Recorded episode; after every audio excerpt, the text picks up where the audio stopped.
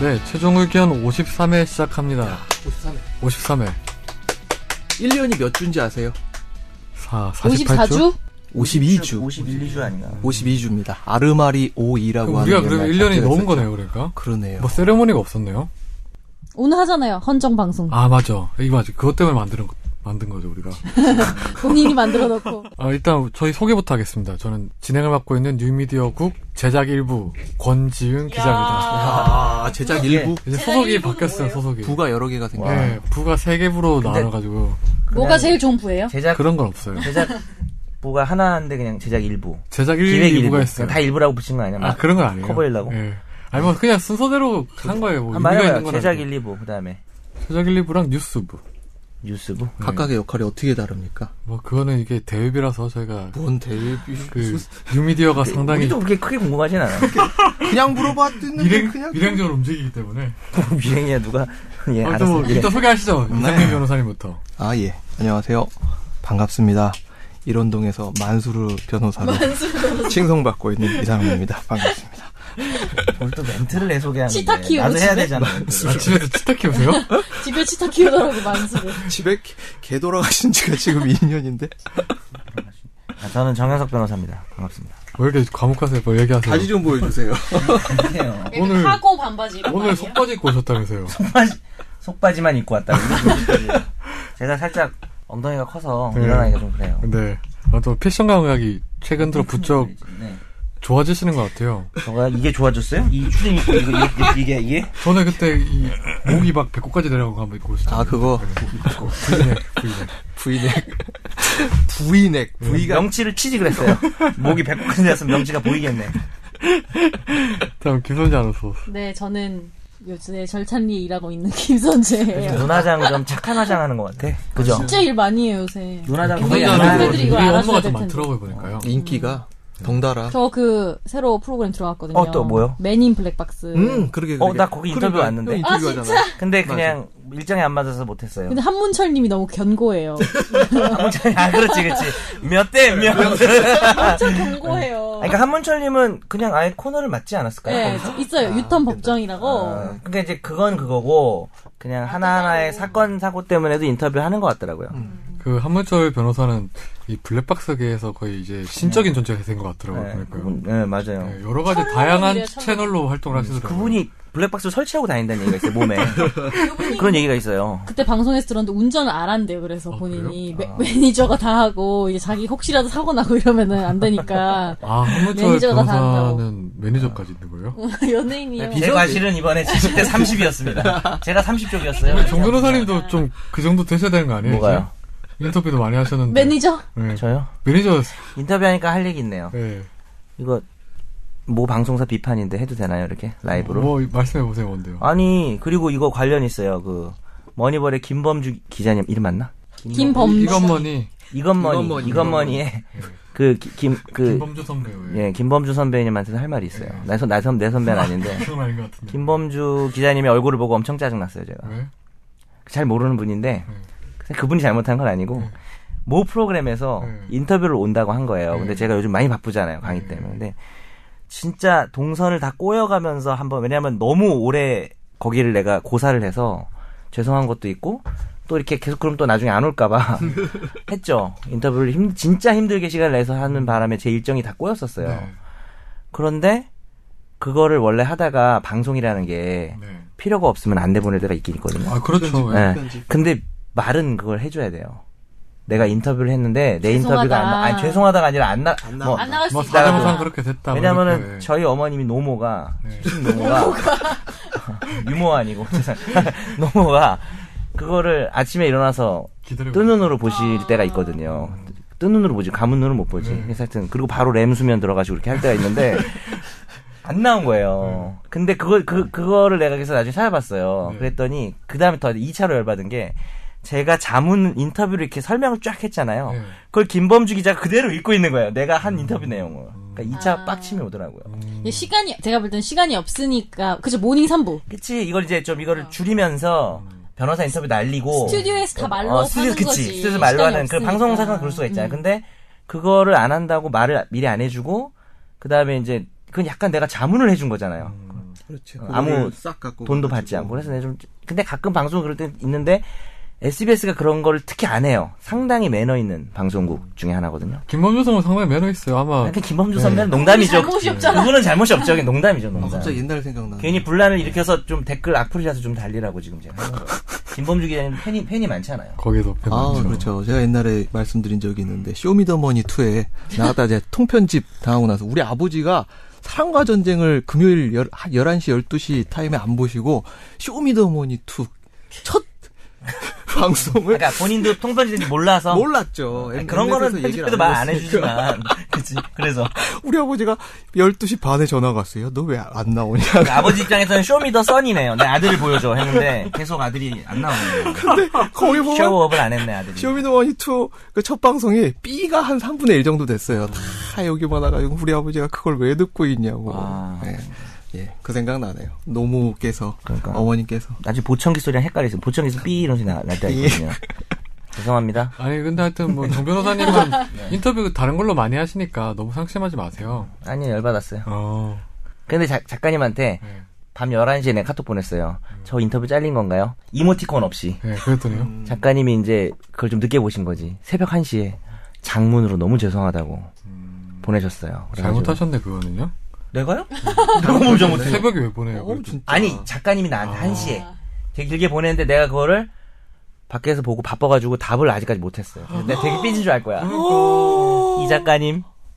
지금 말씀하세요. 삐진 거 아니라고요. 네. 이거 이게 들으시고 들으실 거예요 아마. 아, 아, 이거 들어요?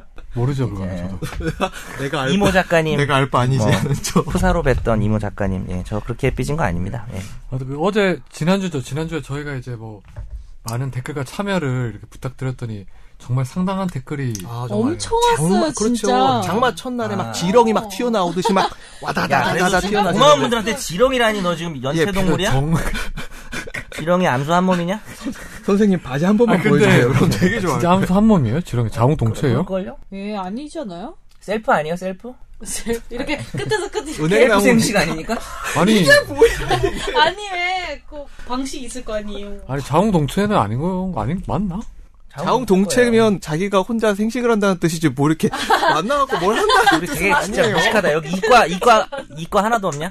아 이게 근데 무슨 뜻이었어요 근데? 아, 그, 성광이게 이거 좀 찍어주세요 어떻게 한다고요? 어 뭐야? 아 이렇게 해가지고 약간 좀 보십시오. 되게 상상력이 뛰어나신 것 그러니까 같다. 이게 그냥 뭔가 어, 김선재가 제일 위험해 네, 그런 네. 죄송합니다. 지렁이 이야기를 꺼내는 게 해보고 제대로. 뭐 있어요. 아, 예. 읽고 있어요. 아무튼 뭐 그 얘기할 때. 네. 많은 청취자분들이 댓글도 남겨주시고 사연도 보내주셔가지고 일단 2부에, 아, 정말 2부에서 댓글을 다 읽어드리려고 지금 아, 그 정리하고 다, 있는데. 다 읽어드리려고요? 아이디라도 다 왜냐하면 다 댓글도 이런 거야 아 정말 저 댓글 다는 거 정말 싫어하는데 예, 가입 그쪽에서 원하시냐 안 달 수가 없네요 약간 이런 느낌이에요 네. 심지어 가입도 하셨대요. 아 그러니까 너무 고맙더라고요 네, 솔직히. 정말 감사드리고 그래서 저희가 오- 오늘 방송을 청취자분들의 헌정하는 헌정 방송으로 준비했거든요. 트리뷰트 그래서 정치자. 청취자 사연을 저희가 다 답변을 해드리겠습니다. 야. 그 뭐 제가 얼마짜리, 만족할 얼마짜리. 수준만큼의 대박 사건 예, 만족하지 못했지만 네. 정치자 사연은 자기가 받아갖고 아, 네. 다 네. 아, 던지고 저한테 이거 다 배우세요. 어쨌든 지금부터 받기만 하니까 릴레이로 편하지. 청취자 사연에 대한 답변을 하겠습니다. 이야. 네, 우리 김선재 아나운서가 어, 처음에는 뭐 이런 우리도 방송 그렇죠. 뭐- 처음에 뭐 이런 방송이 다 있나 했습니다. 네. 정현석 변호사의 경박스러운 웃음하며 지금은 사라진 이승훈 피자의 왜 왜 안 돼요 하는 딴지들과 저 진짜 아 찐따 같지 않아요? 그 으헝헝 하는 어, 권지윤 근데 이거 기자. 우엉엉이 무슨 말이에요? 네가 하는 뭐 거야 자 계속 이제 네, 근데요 질문 있어요 하는 질문봇 김선재 아나운서 너무 조곤조곤 얘기를 해서 존재감이 없었던 다운표가 없어 여기 다운표 없던 예. 음, 무존재감. 이상민 변호사까지 그런데 어느 순간 제가 이분들의 밑도 끝도 없다고 생각한 개그 히죽히죽 웃고 있는 걸 발견했을 때 자괴감이다. 웃겨서 넌 중독됐다 웃겨서 내가 웃고 있는데 웃고 있는 게 자존심 상한다는 게 이런 느낌이랄까. 아. 제가 친구들한테 이런 네. 얘기 되게 많이 들어요 네. 제가 뭐 얘기하면 웃고 웃어서 자존심 상한다고 음. 난 생각이 물밀듯 밀려오면 에라 모르겠다며 1회부터 정주행했습니다. 기회가 된다면 방청도 가보고 싶지만 잘 안 되겠죠. 또르르. 방청을 우리가 두 명은 모실 수 있죠. 여기요? 여기? 그럼 화장실을 못 간 거.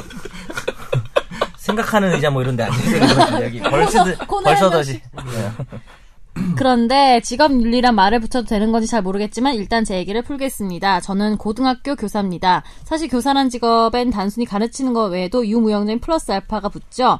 예를 들면 교사라는 게 알려지면 사람들이 색안경 쓰고 보는 경우가 있는데 예를 들면은 뭐 피해자라고 해도 교사가 인정머리가 없다. 저런 사람이 무슨 선생을 하냐 이런 소리를 듣습니다. 전국 교장 선생님들이 가장 싫어하는 건 서울대를 많이 보냈다는 걸 제외하고 학교가 언론을 타는 곳인데 그래서 뉴스에 나오지 않는 일 중에 정말 심각한 것들이 많대요. 저는 수도권 남고에서 근무 중인데 학생들이 조직적으로 한 여자 선생님을 둘러싸고 이것저것 질문하는 척하면서 혼을 빼놓는 사이에 다른 학생이 치마 속 몰카를 찍는 사건이 발생했습니다. 남학생이 그러니까 여 선생님의 치마 속 몰카를 찍었다는 거죠. 네. 완전히 그냥 범죄네요. 음. 공모해가지고 범죄네. 사진과 동영상을 같은 학년 친구들을 대상으로 유포했고 결국 학년 전체가 받아보는 지경을 이뤘습니다. 선생님들은 아무도 몰랐고요. 그런데 그 여자 선생님을 남몰래 짝사랑하던 남학생이 엉겹, 엉겁결에 실토를 하고 학교가 발칵 뒤집어졌습니다. 선생님은 수치심에 학교에 나오지 못할 정도였고 확인된 선생님이 이 선생님뿐 아니라 총 3명, 2명은 기간제 교사, 1명은 정교사였습니다. 기간제 교사 2명은 모두 신분의 비안정성으로 일이 커지는 걸 원하지 않고 있는데 정교사의 신분은 가, 자신이 맡은 다민반 아이들이 그런 일을 저질렀다는 것에 대해서 분노하셔서 학생들의 강제 전학을 학교에 요구했습니다. 1번. 이건 담임이 요구할 사항이 아니라 형법에 근거해서 학교에서 응당 강제 전학을 조치해야 하는 사항 아닌가요? 할 수 있다가 아니라 해야 한다. 해야 한다는 아니고요. 예, 해야 한다는 아니고 학칙상 의율되는 사항을 살펴봐야 될 것 같은데 예. 그래도 전학 조치를 반드시 해야 된다. 이런 이야기는 학칙에 나와 있지는 않을 겁니다. 그래서 예. 이저 학교 폭력 위원회라든지 또 수사를 통해 가지고 이, 이 학생들의 잘못이 밝혀진 다음에 그 이후에 조치가 필요할 텐데 어쨌든 해야 된다는 아니에요. 해야 된다는 아니에요. 학칙에 따라 다르겠죠. 예. 음. 근데 통상 일단 이 정도 행위라면 뭐 처분은 내려질 거 아니에요. 처분은 예 내려지죠. 뭐 보통 형, 형사상으로도 범죄인데. 예. 음. 근데 보면 왜 학교에도 그 젊은 여자 선생님들 되게 처음 부임하시고 이런 선생님들 놀려 먹는 그런 경우 진짜 많지 않아요? 고등학교 근데 그렇죠. 같은데? 음, 그렇죠. 이게 난 더 웃긴 문제가 이게 사실 있는 관점에 따라 다른 거예요. 지금 우리는 진지하게 읽고 있고 이분이 피해자 입장에서 생각하고 있는 건데 이게 진짜 영화나 드라마나 이런 데 되게 재밌는 소재로 나, 나왔었어요. 서민정 예전에 그치 그게 되게 음. 그냥 깔깔깔깔 이렇게 나왔다고 물론 이제 또 거울로 비춰보는 거랑 카메라 그렇죠. 찍는 거랑 조금 예. 다를 수는 있긴 하죠 근데 이게 엄연한 사실 근데 또 거울로 보는 게 지금 딱히 처벌할 규정이 뭐 나중에 실제로 문제가 되면은 뭐 가능할 수도 있겠지만 딱히 처벌할 규정이 없어요 카메라 같은 근데 아 장치 이, 이용해야 이거는 돼서. 또 다른 면에서 봐야 되는 것이 유포를 시킨단 말이에요. 음, 그것도 있죠 학년한테 유포, 전체 카메라니까 다 유포 걸쳐. 가능한 거지 예. 음. 그래서 해야 한다가 아니고 할 수 있다. 그렇죠. 할수 예. 있다. 2번 교사가 이 사건을 경찰에 직접 신고하는 것이 가능할까요? 물론 교장실에 가서 일을 크게 만들었다면 엄청나게 문책을 받을 것입니다. 이런 학교 문화 너무 싫습니다. 현실적으로는 불가능하겠지요. 그러니까 뭐 현실적으로는 어렵다는 거 빼고 지금 법적인 것만 물어보신 거면 당연히 신고가 아니라 교- 고소가 되는 거죠. 피해자가 범죄 처벌을 원하는 의사를 표시한 수사기관에 표시하는 게 뭐 음, 옆에 선생님이 고소가 신고도 할 수 되는 있잖아요, 근데. 네. 야, 근데 이거 보내신 거에 추가적으로 거고. 왜 네. 그다음 어, 네. 징계위원회가 열렸는데 우여곡절 끝에 강제 전학을 간다니까 남학생들이 훌쩍훌쩍 울면서 새로 산 휴대폰 화질 테스트를 위해 호기심을 촬영했다는 소리를 얼굴을 찍어 임마. 그런데 그 엄마들이 남학교의 여교사들이 왜 치마를 입고 오냐 우리 아들이 얼마나 이 부분이 예민한 가장 중요한 시기인데 부분인 것 같아요. 꼬리를 치냐 애를 그렇죠. 안 낳아본 네. 처녀라 잔정이 없다 여성 여선생들이 모성애가 부족해서 전학을 보내려 한다 등의 폭언을 했고 결국 주동자 두 명이 강제 전학을 갔습니다. 이게 이 발언을 보는 순간 우리 중간중간 얘기하죠 사연이 기니까 네. 이 발언을 보는 순간 이 자식놈들이 이런 짓을 왜 했는지 음. 알 것 같아요 그러니까 이 학부모란 사람들이 뭐 자기 자식 사랑이 진짜 이게 그 우리 신문 기사에 빗나간 자식 사랑 뭐 이런 그렇죠. 헤드라인 네. 나오잖아요 근데 왜 치마를 입고 오냐 그 다음에 학생들이 예민한 시기인데 꼬리를 치느냐 뭐 이분이 과장한 게 아니라는 전제하에 그 다음에 모성애가 부족해서 이런다 애를 안 낳아봐서 천혈한 미친 거 아니에요? 이거 이런 이런 얘기 이, 이 지금 피해자한테 이 이거 또라이들 아니에요? 이런 학- 미안하다고 학부모가 있다면 나 이- 사과해도 이- 이, 과장이 안 됐다는 애들도 네. 청소년 문제는 조금 여러 가지 문제가 있어요. 청소년 범죄라는 게 또 성인 범죄하고 좀 다르기 때문에 물론 그렇죠. 가해자고 범죄자인데 이 이런 말한 학부모들이 저는 진짜 개또라인 것 같아요. 질 근데 또라이. 이게 사실 뭐 아까 변호사님도 말씀하셨지만 이 학생들이 범죄는 좀 일단 교화에 좀 목적을 두고 이렇게 하는 게 맞는데 이렇게 음. 부모가 이랬다면 이 친구들 같은 경우에는 뭐 재범 뭐 이런 것도 사실 좀 어. 아, 소년법정 네. 가보면은 이런 케이스 되게 많거든요. 그러니까 부모님들이 거기 나와서 보호자가 거기에 동석을 해가지고 이야기하는 걸 들어볼 때가 있는데 희한한 케이스들 많습니다. 심지어 이제 자기 친구 뭐 이렇게 뭐삥 뜯는다 여기서 그치지 않고 뭐 성매매를 시키고 막 이런 애들 있어요. 그러니까. 예. 가장 악질적인 아, 범죄. 그렇죠. 예.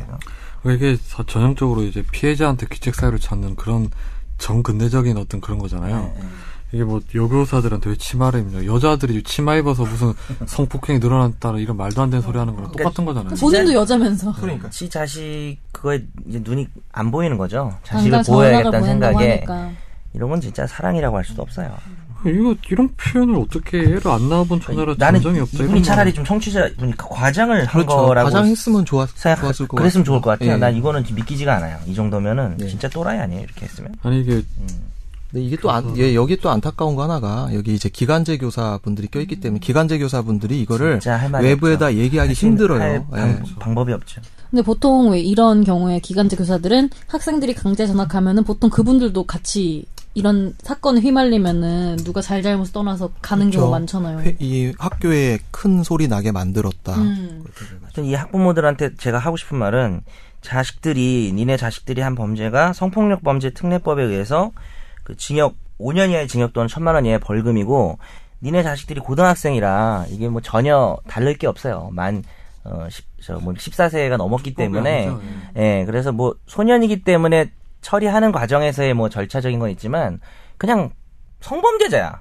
니네 자식들이. 이렇게 얘기를 할 수가 있는 내용이거든요. 근데 그 그거를 그런 식으로 감싸는 거는 정말 좀 아닌 것 같아요. 이런 폭언에 대해서 좀 이렇게 좀 대처할 수 있는 방법이 없을까요? 3번이에요, 그게. 정신적 피해 보상을 요구할 수 있나요? 학부모를 대상으로. 제가 흥분한 거에 비해서는 사실 이거에 대한 답은 정, 그게 만약에 여러 사람이 있는 자리에서 어, 학교에서 뭐 교무실이나 이런 데서 그 피해 여성을 두고 그런 얘기를 했다라고 한다면은 뭐 위자료 청구 사유가 될 수도 있을 것 같긴 해요. 근데 뭐 큰 금액을 받거나 우리 그렇죠. 법제상 그럴 수 있을 것 같진 않아요. 그러니까 또 봐가지고, 그러니까 예전에 경찰이 성범죄 조사하는 과정에서 수사기관에서 성범죄 조사하는 과정에서 2차 피해를 일으킨 경우에 국가배상을 받고 그렇죠. 했던 사례들이 경찰이 있기 이제 때문에 경찰이 한 경우에 예, 예. 그 피해자 경찰이 의 있기 때문에 실명이랑 주소 같은 거 알려줘가지고 이제 가하게 합의를 유도하게 하려고 그랬던 게 있었죠. 예. 어, 잘 말씀하셨는데 또 그건 또 경찰이 한 거라 이제 국가배상하고 가는데 얘들이야 뭐 원래 원래 원래 사실 그랬다 안 그랬다 가지고 피해자와 가해자 사이에서는 언쟁이 논쟁이 있을 수 있긴 하잖아요. 이 사연 보내주신 분이 뭐 그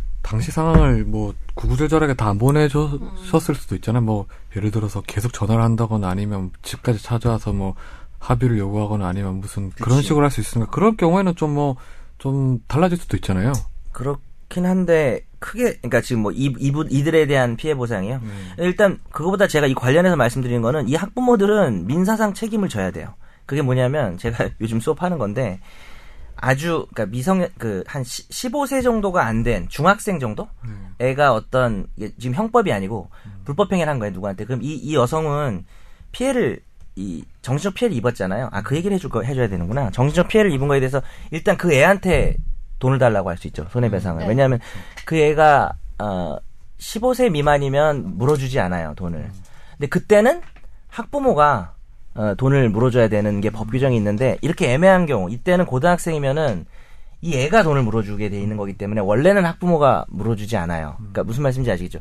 15세 미만이면 당연히 학부모가 물어주는 거고 15세가 넘으면 그 애가 물어줄 그 법상 능력이기 때문에 학부모는 원래 물어주지 않거든요. 물어주지 않는데 어 이 부모가 이거를 이런 일이 벌어지도록 좀 바- 책임을 반기했다라는 게 인정되면 부모도 그때는 책임을 져요. 그래가지고 근데 이런 말을 하고 다니는 꼴을 봐가지고는 이 부모한테도 민사소송을 해서 이길 가능성도 있는 상황인 것 같아요. 그럼 4번에 강제 전학과 별개로 학생들을 처벌할 수 아, 있나요? 네. 있습니다. 요거는 이렇게만 정리하면 될 것 같아요. 음. 네. 예. 그동안 지금 제가, 얘기, 제가 얘기했던 게 다 그거니까 형사처벌 되죠. 이게 뭐 기본적으로 법으로 친다면 뭐 성폭력 특- 특례법상 뭐 카메라 이용 맞아요. 그런 카메라랑 거 네. 촬영하고 아까 이상민 변호사 얘기한 것처럼 그거를 반포, 유포했기 때문에 죄가 셉니다. 5년짜리랑 3년짜리가 더해지는 거예요. 그래서 8년은 아니지만 어쨌든 두 개 더해가지고 하는 거니까. 그럼 5번은 합의를 강요하는 것도 협박죄를 엮을 수 있나? 교사를 보호해야 할 교장, 교감이 신부를 망각하고 일방적인 희생을 강요하니까 마음 같아서 모두 처벌을 하고 싶겠죠. 음, 합의 강요하는 양태 자체에서 무슨 뭐 폭행이나 협박의 어, 모습이 나타난다면 특히 뭐 네가 이거를 합의를 하지 않으면 어떤 불이익을 가하겠다라는 뭐 식으로 신분상의 불이익이나 아니면 예. 인사상의 조치나 이런 것도 다 협박으로 볼 수 있는 거죠. 그렇죠. 그런 거를 이제 한다면 뭐 협박이나 혹은 강요죄나 이런 거에 해당할 수 있습니다. 네. 덧 이건 안- 권지윤 이건- 기자님 아, 요즘 소개팅 안 하시나요? 저랑 요즘 소개팅 안 하시나요, 권지 기자님? 아, 저랑 이거는- 소개팅이에요, 물결 네, 어, 물결 이거는- 물결. 이분이 되게 웃긴 게 되게 진지하게 막 되게 막 되게 진지하게 읽고 있었거든요. 그래서 네. 부당한 일을 언제까지 참아 하나요? 하고 바로 그냥 이어서 거- 훅 들어왔어. 권지훈 기자님 요즘 소개팅 저랑 소개팅 하자고 지금 이분이 갑자기 이건 그냥 장난을 하신 근데 거죠. 그 다음 그러니까. 문장이 더 웃겨. 저 지메일을 취소 기능이 취소 기능이 없어서 취소 못했다고. 아, 아이 아저씨 제가 지금 그러니까 소개팅 저 소개팅 때문에 취소하고 싶었던 건가? 뭐 그런 그런 그러니까 아무튼 뭐 예. 소개팅 하자고 어, 해놓고 맞죠. 그 다음에 사진을 본 거야. 권준 기자 사진을 그렇죠. 보고 취소 기능이 없군요. 이렇게 본 거예요. 이걸 이- 이메일을 쓴 다음에 라이브를 본 거죠. 라이브를 보고. 보고 이제 지도를 하고 싶었던 왜 이렇게 거죠. 자- 본인한테 나는 농담을 했다 치지만 자신감이 없어요. 아, 원래 항상 저 자신감 충만해요. 항상. 아니요, 되게 마스크가 좋아요. 마스크가 좋아요. 정말 본인이 좋아요. 이거 지금 네. 얼굴 못 보신 분, 청취자분들 아직 많이 계시죠? 거짓말하니까 말 더듬네. 키도 원치라고 키도원치라고요. 네. 예. 원래는 또 맞아, 키가 뚱땡, 크지. 뚱땡이 좀이었는데 뭐 뚱땡이를 좋아하는 뚱땡이. 여자분도 계시지만 이또 곰돌이 살- 슬림하게 스타일이었는데 살도 뺐고요. 빠지고 체형도 되게 다리도 길고요. 다리도 아, 너무 길고. 너무 외모적인 것만 칭찬하네 오늘. 뭐 그 고압 다른 거 없어요? 다른 거? 좀 안경이- 진정성 뭐. 다른, 있는 아니 거. 저 다른 거 읽고 싶은 거 있어요. 그 댓글에 그 라이브에 댓글을 달아주셨는데 아까 그 지렁이 지렁이 나 아까 봤어. 너무 웃기더라고. 권세창님이 자세히 읽어주세요. 김선재 아나운서님 지렁이는 암수 한 몸으로서 몸 안에 암수의 생식기가 모두 존재하나 생식을 할 때는 두 마리가 교미해서 서로 상대방의 수정낭 속에 정보를 방출합니다. 어 그럼 되게 위키피디아. 자기 혼자 암수 한 몸인데 두 마리가 필요한 거예요? 이게 그런 뭔가 드립이 자음- 떠올랐는데 자음- 못하겠어요. 아, 자음- 자웅 동체랑 별 상관이 저 없나봐요. 드립이 하나 떠올랐는데 이번에 하지 말, 네. 드립 하지 말. 그러면 안 돼. 얘기할게 아니, 드립 근데- 칩니다. 하지 마, 하면 안 돼. 암수 한 몸인데 두 마리라 해서 제가 드립이 떠올랐는데 아니 쉰다고요. 근데 나 더 드립을. 웃긴 게 뭐냐면은 위에 어떤 분이 비가 언제쯤 올까요? 뭐라고? 지렁 얘기를 해서 그런가? 비가 언제쯤 올까요? 이렇게 지렁이가 교미하는 걸 보고 싶으셨나 보다. 비 와가지고 어젯밤에 촉촉한 땅 위에서 지렁이들의 사랑이 축복이 내리네요. 네. 무슨 개소리야. 사랑비가 내려와 아무튼 그 지렁 지렁이 댓글도 감사드리고요. 네. 아무튼 이 오늘 이 첫 번째 사연은 두 변호사님께서 충분히 설명을 잘해주신 것 같아요. 그래서 뭐 적절히 판단하셔서 조치를 하시면 되지 않을까 싶습니다. 그쵸? 네. 네. 네. 두, 네, 두 번째 두 사연은 번째. 네. 최종 의견 항상 재밌게 잘 듣다가 아 나도 해결되지 않은 채무가 있었지 하는 생각과 함께 상담을 받고 싶어서 메일을 보냅니다. 2011년 가을 친구의 소개로 어느 이자카야라는 사장님께 투자를 하게 됐습니다. 금액은 3천만 원.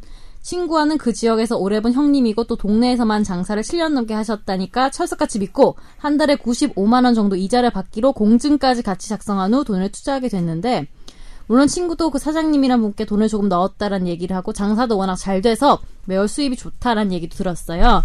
그래서 한 다섯 명 정도가 돈을 몇 천씩 그 가게에 넣었다고 얘기를 했습니다. 매달 이자가 95만원씩 1년 넘게 들어오다가 1,500만원 정도 들어온 시점에서 갑자기 날짜가 미뤄지고 전화도 잘 안 되고 등등의 일이 있었고 한두 달 후 그 이자카야가 비워지고 새로운 가게가 들어오기 위해 인테리어 공사를 하고 있었습니다. 결국 그 사장은 수소문하여서 집에 찾아갔는데 벌써 도망갔는지 집은 오래 사람이 안 사는 듯 보였고 이 허름한 빌라라서 변제할 능력도 없어 보이는 500에 30짜리 빌라에 사걸고 있었습니다. 친구 또 미안해하면서 아예 동네에서 도망갔다고 답답해하더군요. 현재는 연락 두절 상황이고 막판에는 보증금도 다 까먹을 정도로 월세도 내기 힘든 상황이었다고 건물주가 말해줬습니다. 공중이라도 써놨으니 이걸로 뭘 해보려고 해도 경찰에서는 애초에 사기칠 생각이 없었으니 사기죄는 성립이 안 되고 변호사 사무실에 가자니 비용이 걱정되고 직장 동료들은 추심업체에 맡기는 게 어떠냐고 친구는 어깨 형님한테 맡기면 다 해결된다고 한 지 4년이 넘었습니다. 네, 이게 뭐 질문이 네. 예. 네. 어깨 형님은 뭐 공격할 때 어깨빵으로 하나요? 이건 제가 좀 간단하게 설명을 드리는 게 나을 것 같네요. 네네. 어, 근데 지금 그러니까 투자금이라고 얘기를 하셨는데 이게 투자 약정을 좀 봐야 돼요. 그러니까 투자라는 거는 기본적으로 동업을 한다는 것이고 그 투자에 관해서 업무를 진행해서 수익에 관한 예, 이득도 공유를 하고 손실도 공유를 한다는 뜻이거든요. 원칙적으로 따지자면 그래서 이게 빌려준 돈이라고 생각을 하고 계시는데 투자금이라고 돼 있으면 그 돈에 이제 사업을 하다가 망하면 그 돈은 이제 못 받는 돈이 될 수도 있고요 아예 사실 실무에서는 아주 중요한 얘기예요. 근데 이거 투자냐, 대하냐. 공증을 했다는 거는 좀 어떤 굉장히 사용 내용을- 사용에 그러니까 대해- 내용을 봐야 돼. 내용을 봐야 돼요. 투자를 공정할 수도 있고 대여를 공정할 수도 있어요. 음. 네. 지금 그게 가장 실무에서 중요한 거예요. 지금 투자 이번에. 수익에 관한 약정을 공증을 할 수도 있거든요. 근데 7대 이거는 3으로 나누기로 한다. 쭉 맥락을 읽어보면 차용이라는 뜻 아닐까요? 차용에 가까울 것 같긴 해요. 제 생각도. 근데 왜냐면 월 이자 몇 프로라고 돼 있긴 한데 네. 근데 이 변호사가 얘기한 게 가장 중요한 사항이에요. 만약에 이게 투자 약정이라 그래서 손실도 부담하는 걸로 돼 있으면은 이분이 구제를 못 받을 수 있어요. 음, 만일에 그럼 차용이라고 한다면 어떨까요? 차용이라고 한다 하더라도 이제 이분이 현실적인 변제 능력이 없다는 거거든요. 그러니까 판결을 받고 변호사의 도움을 받아서 판결을 받고 혼자 지급 명령 신청을 하고 뭐 이런 것들은 상대방한테 돈을 받기 위한 자격을 취득한다는 것인데 그냥 채권을 만들어 놓는 거죠. 그렇죠. 채권을 만들어 놓는 것인데 실제로 그 사람이 지금 뭐 500에 30 살고 전혀 돈을 변제할 능력이 없는 사람이라면 자격을 가지고 있다고 해서 돈을 실제로 받을 수 있는 건 또 아니기 때문에 그러니까 뭐 조금 보충하면은 차용이 되게 되면 또 사실 이거는 이율이 법상 이율을 넘어서요. 그래서 법상 받- 지금 받을 수 있는 이율이 25%면은 월 2% 정도 받을 수 있는 거잖아요. 그런데 지금 여기서는 월 3% 이상 받고 있어요. 3천에 한 달에 95만 원이니까. 그래서 넘는 이자는 못 받을 거예요. 근데 지금 그게 문제가 아니라 사실 원금 그러니까 그 너- 넘는 이자 받은 부분은 원금에 들어간 걸로 보고 못 받은 걸 받아야 된다는 점. 그냥 두 번째는 이런 경우에 그 지금 이 변호사님이 얘기한 그런 이유 때문에 어떤 때는 그냥 추심업체 있잖아요. 부- 불법적인데 말고 뭐 신용정보 이런 데서 뭐 근데 거기서 많이 떼가요. 근데 그런 데서 이제 받는 게 나을 때도 있어요. 변호사 찾아가는 것보다. 일단은 여기 쓰셨네요. 지금 명령 신청 후 추심업체로 가는 코스가 나을지. 그러니까 그게 나을 때도 있어요. 그러니까 왜냐하면 변호사는 그냥 아까 이 변호사 얘기한 그런 받을 수 있다는 자격만 취득하는 관계지 우리가 가서 받아주는 게 아니잖아요. 법원을 통해 집행해야 되는데 재산이 눈에 띄는 게 없으니까. 그 다음에 마지막이 이제 어깨 형님인데 요거는 조심하셔야 되죠. 그렇죠. 그런 요거는 거는 안 해도 예, 되죠. 어, 그런 거는 안 하시는 게 낫죠. 그 지급 명령 신청을 하면 그게 하나의 채권으로 형성이 된 거예요, 그러면요? 그렇죠. 지급 명령 신청을 해서 이해, 그 결정을 받아서 거기에 대해서 이의 신청이 안 들어오면 2주간 이의 신청이 안 들어오면 판결하고 똑같은 집행 권원으로 인정을 받죠. 기판력은 없습니다. 그럼 이건 굳이 근데 변호사의 조력을 안 받아도 할 수 있죠. 나홀로 소송 예. 사이트 잘 그래서 됐어요. 얘가 지금 그거 그거 하지 사업 마요. 만든 쓰나요? 게 아, 지금 변호사가 특별히 안 하고도 할 수 있는 걸 하는 거지 지금은. 근데 그러니까 아까 한 말 약간 그렇게 보충하면은 소송을 해야 뭐 채권이 형성되는 채권이 있는데 이제 법상 강제력이 생겨버리는 거죠. 네. 그렇죠. 네. 음, 그 라이브 방송이 좀 전에 끝났는데 이제 본격적으로 우리 청취자 사연을 하기 전에 아 그동안 네, 예, 오늘 지난주에, 지난주에 어휴, 댓글을 많이 달아주셨던 어, 김선재 아나운서, 정현석 변호사님 그리고 이상민 변호사님을 찬양하는 그 수많은 댓글을 뭐 한 번씩 읽어볼까요 그러면요? 네. 구두 발자국. 좋은 방송 감사드려요. 오늘 처음 기자님 얼굴 봤는데 상상하던 그대로여서 깜짝 놀랐어요. 제가 좋아하는 권지윤 기자님. 숨길 수 없는 선량함과 순수가 드러날 때마다 미소 짓게 만드는 분. 변하지 마셔요. 세월이 가도. 야동 좀 끊으시고요. 아, 마지막은 제가 추가한 거예요. 이거 세월이 가도까지. 음, 아 정말 감사합니다. 근데 음, 요거 읽고 싶어가지고. 저희 제가. 주변에 있는 다른 분이 하신 거 아니죠? 그 나도, 나도 옛날에 처음에 나 되게, 나 칭찬한 댓글 했을 때, 그냥 나 아는 사람이 다른다 하는 어, 생각했는데, 이렇게- 그런 마음을 버려. 이렇게 좋게 봐줘서 정말 감사하긴 아. 한데 어, 저 듀, 듀님이 권지윤 기자님 하트. 끝. 아이칭님, 해도지? 어, 이것도 나 해도지. 너무 근데 참- 다 이런 짱 분이- 좋은 장점인데. 근데 다 이런 논리 분이세요. 뭐, 정연하고. 음. 원래는 안다는데, 너를 위해 자랐다. 약간 이런 느낌? 정말 감사합니다. 블링블링님, 칼거리안, 캐나다 칼거리 잘 듣고 있습니다. 동혼의 오. 희망 아빠, 서울 장이동에서 잘 듣고 아, 있습니다. 살거리 장희동 아이칭은, 감사합니다. 네. 아이칭은 왜 안 읽어요? 이분 되게 좋은 댓글인데. 뭐라고 했는데요? 최종 의견! 항상 너무 재미나고 유익하게 듣고 있습니다. 개인적으로는 정현석 변호사님의 해박한 법률 지식과 법률적 인간의 박수를 보내는데, 법률적 인간이라는 말이 이거는 뭘까요? 이거는 인간적 법률애가 날 것 같기도 하고 이제 이건 좋은 말인 것 같아요. 어디로 튈지 모르는 드립은 존경스러워 부럽습니다. 김선재 아나운서님은 차분하면서도 정현석 변호사님을 은근히 관리하고 조련 조련 권지훈 기자님을 도발하는 역할을 아주 충실히 하는 것 같네요. 음, 맞는 말씀이에요, 네, 뭐 그렇죠? 이렇게. 네. 그리고 간장게장님 고양시에서 잘 듣고 계시고 어. 간장게장님 댓글 되게 간장게- 웃겨. 예, 나 되게 이분 웃겨요. 내가 기억하거든요. 네. 이런 얘기 좀 해도 돼. 옛날부터 댓글을 다는데 이분이 되게 센스가 있어요. 간장게장입니다. 되게 웃겨요. 어. 카뮤 최종 의견 쭈구리라뇨 골룸 중 가장 기다려지는 걸요 듣고 있습니다. 골라 들을 거야님은 권준 기자님 이것 머니 듣는 사람도 최종 의견 듣는데요. 그러니까 어찌나 다행인지. 너, 어찌나 너, 다행인지. 나 이건머니 욕했잖아, 지난번 방송. 권지훈, 지난번 방송 못 들으신 이건머니 팬 여러분, 권지훈이 비난했습니다. 잡초라 아. 그랬어요. 이건머니랑 에이. 머니버를 잡초에 비유해서 어제 저희가 현우 선배가 저한테 이모티콘 선물로 줬다니까요. 진짜. 그거 아무데나 카톡 쓰지 이모티콘 마. 뭐 그거 선물 모르고 준 거야. 너 그 인- 잡초라고 한 거. 카카오 카카오 프렌즈 저그 인턴 이모티콘이 장난으로 대한 있더라고요. 말이죠. 네. 예. 네. 또 천천히. 읽어도 그런데 돼요, 말입니다. 저는. 어. 잘 듣고 있습니다. 이제 요즘 댓글 웃기지. 이거 아이디 웃기지 않아요? 그란데 말입니다. 무게 뭐요? 이게 아, 그란데가 커피 사이즈잖아. 그란데 말입니다. 되게 센스 있어. 머니볼보다 더 기대가 됩니다. 오. 항상 감사합니다. 감사합니다. 야, 이런 분도 계시는구나. 그리고 드디어 소수지만. 기다리던 청담민서님이 읽어야 돼. 갑자기 생각난 권지윤 기자님의 삼행시 권 권위, 권위 있는 있는 분. 네. 분, 지, 지혜로운 분. 윤, 윤리 있는 분. 다 있었네. 진짜 내가 본 삼행시 중에 가장 성의가 없는 삼행시인 것 같아요. 왜요? 잘 줬네요. 청, 그럼 청담민서로도 하면 돼. 청, 청순한 분, 음. 담, 담백한 분, 민, 민주주의를 사랑하는 분. 서, 서울을 사랑하는. 어, 서울을 사랑하는 아. 분. 서울라이트, 뭐 이런 식으로. 아무나 짓죠. 근데 청담민서님이 우리 최고의 팬이, 그러니까요. 제가 정말 가장 저희가 감사드려요. 음. 아끼는 분 중에 하나입니다. 그러니까요. 예, 오해, 오해 없으시기 바랍니다. 네. 계속 읽어주세요. 2357 그리고 N 전 최종 의견만 듣고 있어요. 항상 기다림에 듣지만 후기는 처음입니다. 계속 잘 들을게요. 얄개 시대 포장하지 말아라.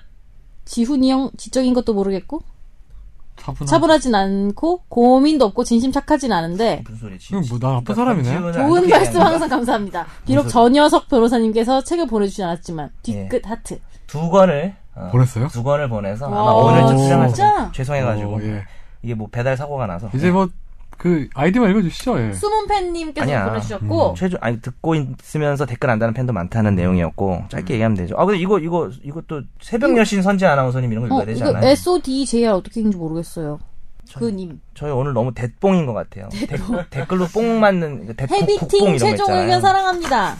너무 스스로 우리가 잡 잡벅을 이렇게 하는 것 같긴 한데 이런 날도 자부심을 하루 정도 가졌대요. 예, 있어야죠. 맞아요. 네. 최종 의견이 쭈구리라니 쭈구리라니요 이러면서 화를 내시는 분들도 있고 그러니까. 음. 저는 아직 쭈구리라고 생각을 합니다. 근데 아베크롬비님.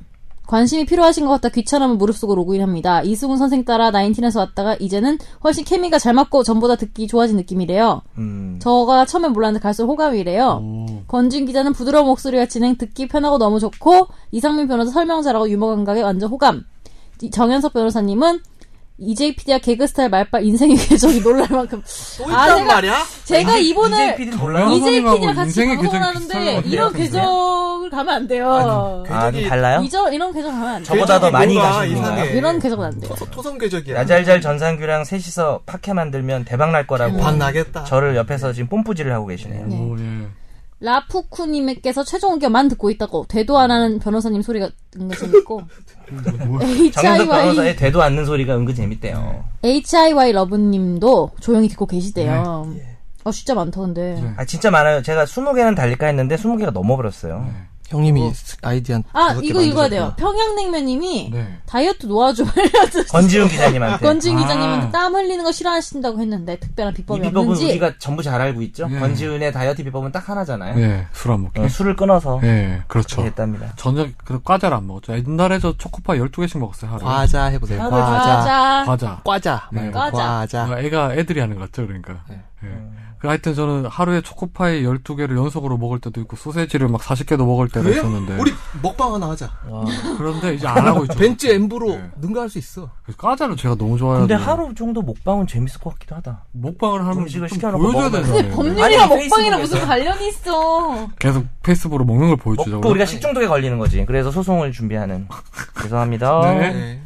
그리고 당랑 거처리 중봉이 일주일에 책 한 권님도 보내주셨고 헤비팅님도 보내주셨고 당난 거. 야 진짜 너무 많아요. 현자 대마 도사님께서도 만수르 변호사 이상님 변호사. 아, 이분이 그러셨구나. 네. 예. 되게 잘 주신 것 같더라고요. 당랑 거철이 중봉님이 팟캐스트로 듣는데 후기 남기려고 팟빵 회원을 가입해서 아, 야. 감사합니다. 때론 유익하다. 때로는 되게 무익하다는 거. 어 유해하지만 않은 거. S 트랙님이 맨인 블랙박스 저 출연한 거 봤는데 정현석 변호사가 바쁘셔서 VCR 출연 못한 거 제가 메워준 느낌이래요. 아 그런데 어, 그 이분은 최근에 달렸나 봐. 밀어내기, 나 못 밀어내기, 봤어요. 밀어내기. 이분은 이건머니의 거의 어, 뭐. 이분은 방송 히어로인데. 좀 아시는 분 같은데. 예, 예. 헤비팅님은 맨인 또 블랙박스 제작진 아니야? 헤비팅님은 또 체벌에 관한 자기 의견. 애들 뭐 체벌 할 수밖에 없는 상황이 있다라는 얘기가 하셨, 있으셨고. 예, 다 세젤 읽었다. 거의 다 읽었네요. 다 읽었네. 어, 그리고 그런 것도 있었는데 그 동물농장에 나온 김선재 아나운서. 그 예전 어, 또 예전 거 예전, 같은데. 조금 예전 음. 건데. 요즘은 이제 동물농장에는 네 동물로 나오고 계시. 아, 또 오늘 뭐 강아지 일일이 언급은 되지 않았지만 모든 댓글 저희가 다 읽어봤고 정말 다 아, 읽고 감사드립니다. 있어요. 읽고 네. 있어요. 이렇게. 빠진 사람 감사합니다. 빠진 사람 찹찹 좀, 그. 아니 왜냐면은 또 우리가 안 읽어주면은 이분들은 왜 우리가 그랬잖아요 댓글 달아달라고 했는데 네. 정작 우리 안 읽어주면은 너무 슬퍼할 수도 있을 것 같아요 읽었어요 이제 댓글 저희가 다 언급을 웬만큼 다 한 것 같은데 언급이 안 되신 분들도 저희가 기억하고 있다는 걸 그러면 다시 달아요 네. 그럼 저에게 또 오는 건 야. 보내드릴게요 알겠습니다. 네. 그러면 오늘 주제에 맞게 청취자 헌정 방송이라는 주제에 맞게 또 청취자 사연으로 갈까요 이제? 네. 김선재 아나운서가 청취자 사연을 계속 한번 네. 소개해 주시죠. 예.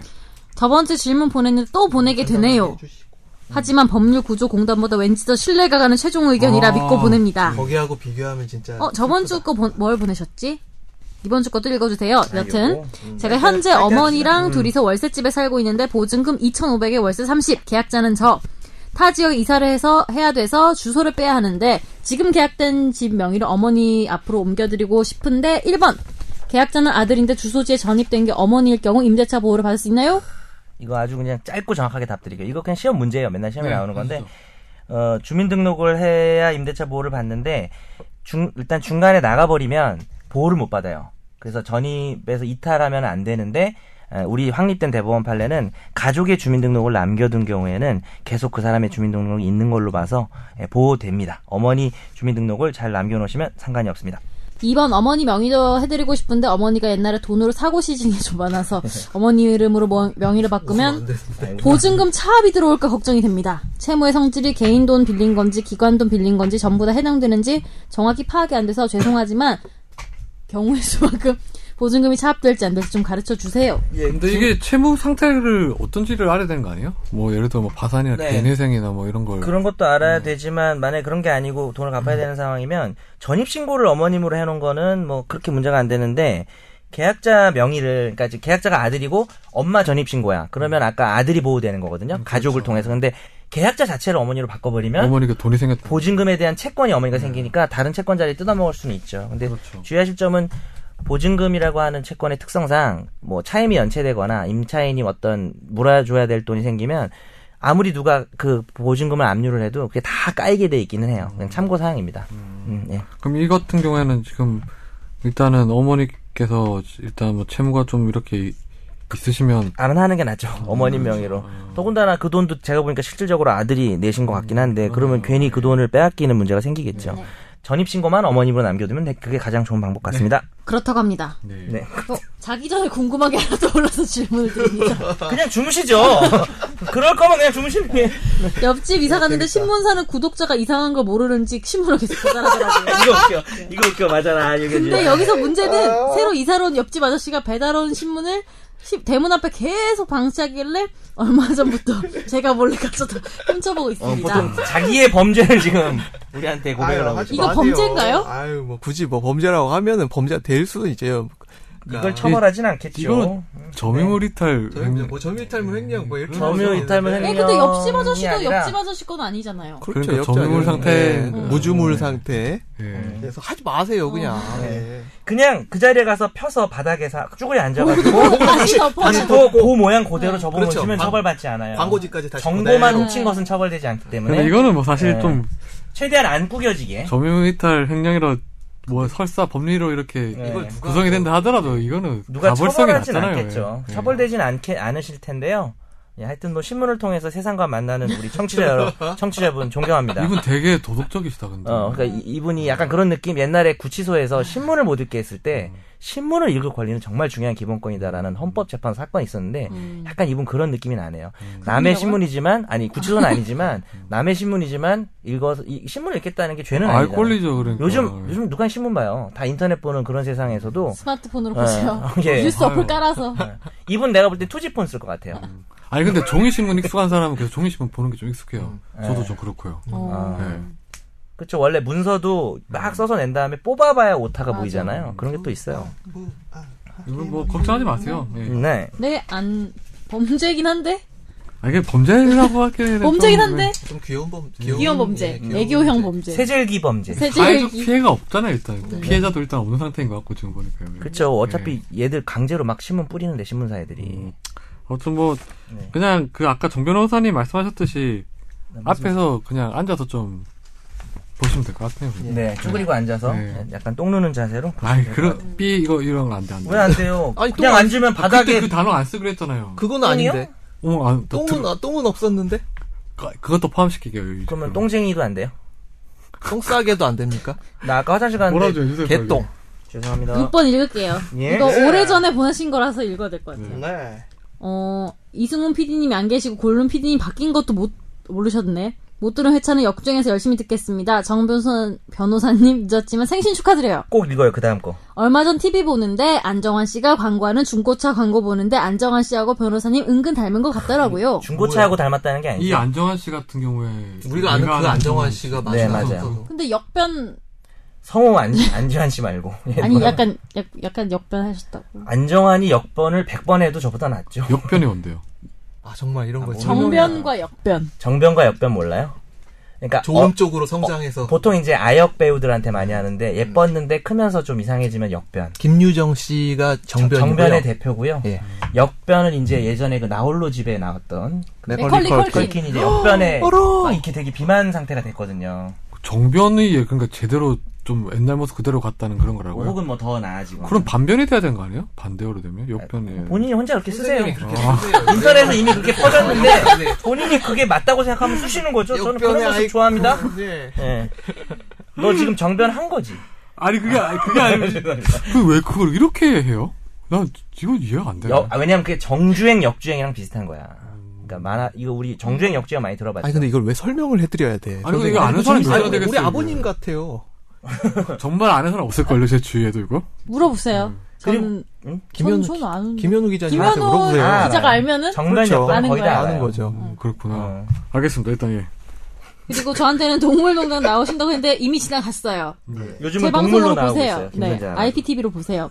궁금한 게 있어서 메일 드립니다. 제가 헬스장을 2년 8개월째 다니고 있는데 이용 기간 갱신할 때마다 락커하고 운동복도 같이 1년치 결제를 하는데 중도 해지할 경우 이용료는 위약금을 제하고 나머지만 환불되고 락커 운동복은 잔여 기간에 대해서 환불하지 않는다고 합니다.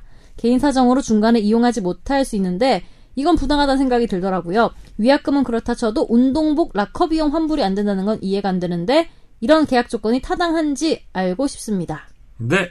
계약서까지 사진 찍어서 첨부해 주셨어요. 어 공정위에 많이 민원 들어오는 내용 중에 하나죠. 음. 헬스장 단연간 계약하고 나서 나중에 이 계약을 나가리를 낼 때 여기에 대해서 어떻게 의뢰할지에 대해서 소비자원에도 민원이 많이 들어오고요. 그래서 결론부터 말씀드리면 이 이용료에 대한 환불 규정이 어떻게 되어 있는지 명확하지는 않지만 락커와 운동복 잔여 기간에 대해서 환불 안 하는 거 이거는 소비자원에 민원 제기하시면 소기의 성과를 이룰 수 있다고 저는 생각을 합니다. 음, 예. 그렇네요. 일단 상식적으로 봐도 네. 그 라코 이런 거 같은 경우에는 자기가 안 쓰면 그 기간 동안 다른 사람이 쓸 수 있는 거 그렇죠. 같은데. 이용료 같은 경우에 네. 이제 선 그러니까 쭉 한 3년간 내가 이용을 하는 대가로 할인을 해주겠다라는 의미로 낼 수 있는데 라커하고 운동복은 순수히 쓰는 것과 안 쓰는 것과 그 차이이기 때문에 이거는 예, 타당하지 않다고 보여집니다. 어디다 신고를 소비자원 소비자와 네. 예 한국 소비자원에 민원을 제기하시면 됩니다. 예. 그리고 다음 사연 넘어갈까요? 최종 의견을 한 번 듣고 너무 재밌어서 역주행으로 아, 역주 이건 알아요, 저. 알았어. 알았어요. 이건 알고 있죠. 너뭐 아는 거 알아. 나 한글 알아요 이런 너 글도 잘 읽더라. 그때 보니까. 코먹지 마. 코도 잘 먹고. 난 서른 아니, 그 저한테 누가 그러더라고요. 음. 또 우리 동료가 제 변호사님이 말하면 사실 좀, 좀 웃겨요. 저 저도 좀 약간 내가 왜 웃고 있나 자존심 그렇긴 이상해. 한데 어, 중독이 된 거야. 아니야. 이게 웃을 때 이게 또 그래요. 너무 즐겁게 웃으니까 뭐라 하더라고 저한테 어. 네가 계속 웃어주니까 정혜석 변호사 가 계속 그러고 있다 버릇이 나빠진다. 그 동료 이름이 뭐예요? 말할 수 없어요. 남자예요, 여자예요? 남자입니다. 성이 누구지? 뭐예요? 권 씨죠. 아니 아닌데요? 심씨 아님 심씨. 심심. 권, 권여인 기자 아니에요? 아니 아니 아니. 권여인 기자님이 저랑 뭐 같이 하기로 해놓고 요즘 연락이 없는데 아 그래요? 그래서 그런 거 아니에요? 그건 아니에요. 그건 심자고 끝이 혹시 태자 아니세요? 그분은 동료가 아니라 아니에요. 그건 뭐 동, 넓은 동료, 의미의 동료긴 동료죠. 하죠. 예. 네, 빨리 읽어주시죠. 예. 역주행으로 계속 듣고 있는 애청자입니다. 정현석 변호사의 깨알 같은 드립 덕에 너무 재밌게 듣고 있는데 권지윤 기자님, 이승훈 PD님, 어, 나간 지가 언젠데. 이 사람 안 듣는 거 같아. 조영종 팩트 있으신 이상민 변호사님, 아, 역주행하고 있으시니까. 음. 소개팅 얘기 나왔을 때 제일 많이 말씀하신 것 같은 김선재 아나운서님 잘 듣고 있습니다. 다름이 아니라 거꾸로 듣다 보니 홈플러스 사건에 대해 궁금증이 생겼는데, 듣다 보니 개인정보 활용의 범위가 어디까지인지 궁금해서요. 네. 흔히 쓸 수 있는 게 보통 정보 활용과 제공에 동의하시냐 써 있는데 활용과 제공이란 말이 법에서 해석하기엔 판매도 포함되어 있는 건가요? 항소심에서도 무죄를 받았다는데 잘 몰라서 그런지 모르겠는데 정보 제공과 활용에만 동의를 했는데 8개까지 했다면 잘못된 것 같은데 그 범위가 어디까지인지 궁금합니다. 정통 법률 팟캐스트 주제와는 동떨어지는 것 같지만 갑자기 궁금해서 메일 보냅니다. 근데 정현석 변호사 목소리 모 방송사 의학 드라마에 나온 치프 목소리랑 똑같은 것 같아요. 고마워요. 이게, 이게 근데 누구를 말하는 닥터스의 닥터스. 김래원 말하는 거 아닐까요? 모 방송사 아니잖아요. 닥터스 그거는. 닥터스. 우리 SBS 거 닥터스의 아닌가? 그 천, 동그란 안경 내가 볼 때 끼신 분. 그 천송이 매니저로 나왔던 그분 약간 목소리 얇아서 저랑 닮았다고 거기 하신 것 같은데. 되게 같은데. 그런가? 괴롭히는 사람으로 나오는데 후배들. 종합병원에 오욱환 씨라고 있었거든요 옛날에 92년도 드라마에 그분 생각나네. 나 태어났을 텐데. 저는 이게 52년도? 김래원이라고 주장합니다. 왜냐면 제가 김래원 성대모사를 되게 잘해요. 아, 그 화내는 거? 음. 한번 해보세요. 준비하신 것 근데, 네. 같은데. 근데 아니 근데 제가 목이 지금 상태가 이런데 여러분 진짜 해바라기 보셨죠? 그걸 제가 옛날부터 하던 건데 요즘에 연예인들이 좀 하더라고요. 네. 진짜 아쉽대. 내가 먼저 한 건데. 네, 빨리 해보시죠. 근데 이렇게 깔고 하면 잘 안 되는데. 자, 몰입 좀 합시다. 그거 봤어요 일단? 네, 봤어요. 여긴 다 안 봐가지고 씨, 해도 다 모른다고. 나 그러고, 봤어요, 뭐, 씨. 봤어. 봤어요? 봤어, 마지막에 누가 이렇게 재수없게 노래 불러 이래요. 그러면 나다 이끼야 이래요. 김래원이 나다 이끼야 이래요. 그 욕이라서 제가 못하는 거예요. 그리고 꼭 그렇게 다 가져가야만 속이 후련했냐 이렇게 해요. 야가 좀 아닌데? 요- 야가 아, 그 싶은데? 아, 야가, 야가 안 돼. 그 의사인데? 어, 야에서 갑자기 어, 그 야가 천송이 그- 메이저. 어, 그 의사인데? 그러면 제가 굵은 말썽도 뭐 임재범 흉내도 막 아, 아, 뭐 이렇게 흉내 내는데 요 야는 김래원이 거기서 두성으로 해요. 이러면 냐 하는데 여기서는 제 목소리를 못 숨겨요. 근데 그 앞에가 되게 상당히 이거 웬만한 그 성대모사 한 애들 중에 제가 되게 꼭 그렇게 가져가야만 이게 되게 비슷한 거예요. 아니, 별로 안 했네. 주희, 주희 양이 되게 즐거워하고 아 있어요. 망터지 있어. 너 봐- 봤어요? 아 그래요? 이어폰으로 못 듣겠대요. 그리고 죄송한데 요거 김래원 실제 그 원본하고 좀 이렇게 붙여주시면 안 돼요? 저 자신 있습니다. 꼭 그렇게 다 가져가야만 숙이 후련했냐? 김래원 되게 유명한 짤방 있잖아요. 거기 합성해서 올려주세요, 그거 합방. 뭐 자- 자기방에 그 콧구멍 그거 그 를 러브스토리 하바드 제가 원래 맨날 이정재 종아리 두 개지요 이것만 하다가 지금 김래원 진짜 오랜만에 했거든요 1892년 베라우치 총독 사건 종아리 구멍이 두 개지요 이게 좀 계속 가장 잘 먹히는데 김래원을 갈아타려고 음. 정말 웃음이 어, 건지윤, 건지윤 콧구멍이 두 개지요. 이렇게 활용할 수가 있거든요. 네, 정말 여기까지입니다. 변호사 되게 매력적인 사람인 것 같아요. 너- 날 너무 요즘 좋아하는 것 같아. 아니 청순이 정말 좋을 것 같아. 집에서 이런 거 안 하지. 집에서 이걸 제가 할 것 같아요? 그 까먹기 전에 어, 그러니까. 그 읽고 싶은 댓글이 있었는데 우리가 아까 깜빡하고 안 읽은 댓글이 있는데 아, 그래요? 그 형수님 하니까 생각났는데 네. 응? 그런 댓글 있어? 형수님은 아니고 아, 애. 어머니 아, 읽어봐요. 어머니. 나 그거 할 말 있어요. 어. 어 뭐였지 왜 없지 찾기가 어려운데 뭐냐면 그때 듣고 있다는 댓글을 달아달라고 음. 네. 우리가 댓글 국어를 한번 했잖아요. 네. 그때 막 초반에 아, 찾았어? 찾았어 N U L A A 님께서 연서가 듣고 있다 에미가 아 진짜 어머니세요? 예, 네. 제가 여기서 확인을 했어요. 그 어머 저희 어머니가 연세가 참 많으신데 네. 그 카카오 프렌즈 팝 게임을 지금 한 300단계까지 갈 정도로 야, 진짜 네, 제가 나중에 늙어서 그렇게 될 것 같아요. 네. 근데 상당히 이게 밝으세요. 음. 네. 컴퓨터도 잘하시고 해서 댓글도 얼마인지 다실 수 있어서 음. 근데 말투가 아닌 것 같아서 봤더니 아니에요. 아, 이분이 지금 정현석 변호사 어머니 사칭한 걸로 음. 제가 지금 고소 준비하고 근데 하나 더 달았어요 1분 전에 감정 표현에 능수능란하지 않은 사람입니다 그게 뭔 소리야? 아니 그러니까 나- 우리가 그때 음. 내 아, 자기 아들에 대한 얘기를 한 거야? 아니면 본인이 그렇다는 거야? 아니 저희 그때 감정 표현이 능수능란 능수능란하지 않은 분들이 이 방송을 듣는다고 아 우리 얘기를 팬들 중에 그런 하잖아요. 분이 예. 있으시다 이랬죠. 예. 네. 저분은 진짜 할 게 없어서 차라리 나를 사칭하는 것도 아니고 우리 우리 되게 엄마를 센스. 근데 이게 방송을 많이 들으, 들었으니까 변호사님이 어머니 말씀 그 많이 한 얘기를 걸 아니까 그런 거죠. 그런데 어- 저희 어머니한테 제가 얘기했더니 엄마 완전 빵 터지셨어요. 음, 어, 그러니까 그래서 되게 저희 좋은- 어머니를 엄청 웃기셨습니다. 어머니 변호사님 대신 효도한 기다릴게요. 거네. 어머님의 댓글 기다릴게요. 어머니 한 번만 달아주세요. 어머님 댓글. 그 어, 어머님 어머니 댓글 재밌는 거 팟빵 가입. 칭찬해서 잘안 그리고 해요. 어머님께서 다- 댓글 다실 때 우리 정 변호사님 사진 어릴 때 사진 같이 올려주시면. 그렇죠. 김내원 코코몽. 네. 전 아, 저도 그래요. 역변이에요. 역변. 네, 아무튼 요 정답이네. 요거 이제 마지막 대- 뭐 아, 예, 예. 답변을 하셔야죠. 네. 예, 개인정보 보호법상 보통 이 활용과 제공이라는 부분에 대해서 어떤 예, 자, 이 뭐냐 판매까지 포함되어 있는지 질문을 하셨는데 보통 이 마케팅 목적 활용을 할 때 판매가 거기에 포함되어 있는 경우가 대부분이고요. 그리고 이 홈플러스 사건에서는 판매를 할 수 있다는 얘기가 깨알같이 쓰여 있죠. 음, 깨알같이 일일이 막 요렇게 해가지고 그러면 판매라는 단어가 없었을 때 제공, 활용이란 거에 그 약관- 판매가 포섭이 되는 거예요? 약관에 보통 그 얘기가 다 들어가 있어요. 음. 그 약관 거기 판매 안 들어가 있는 데 없습니다. 마케팅 목적으로 사용할 수 있고 이거를 어디 어디에 제공할 수 있습니다. 음 그렇군요. 예. 네 오늘 그 청취자 사연을 저희가 뭐 트리뷰.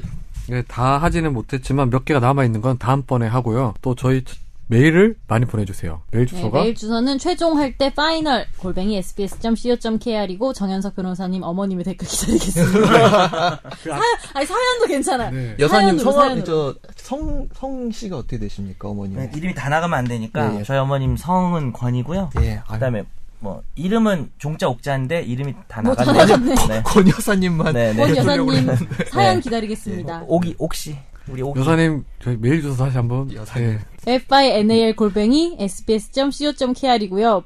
법률 상담이 필요하시면 네. 아드님께 법률 상담. 무료 야매 상담 네, 예, 최종 의견에서 담당하고 있습니다. 아, 네, 오늘 청취해주신 분들 감사드립니다. 고맙습니다.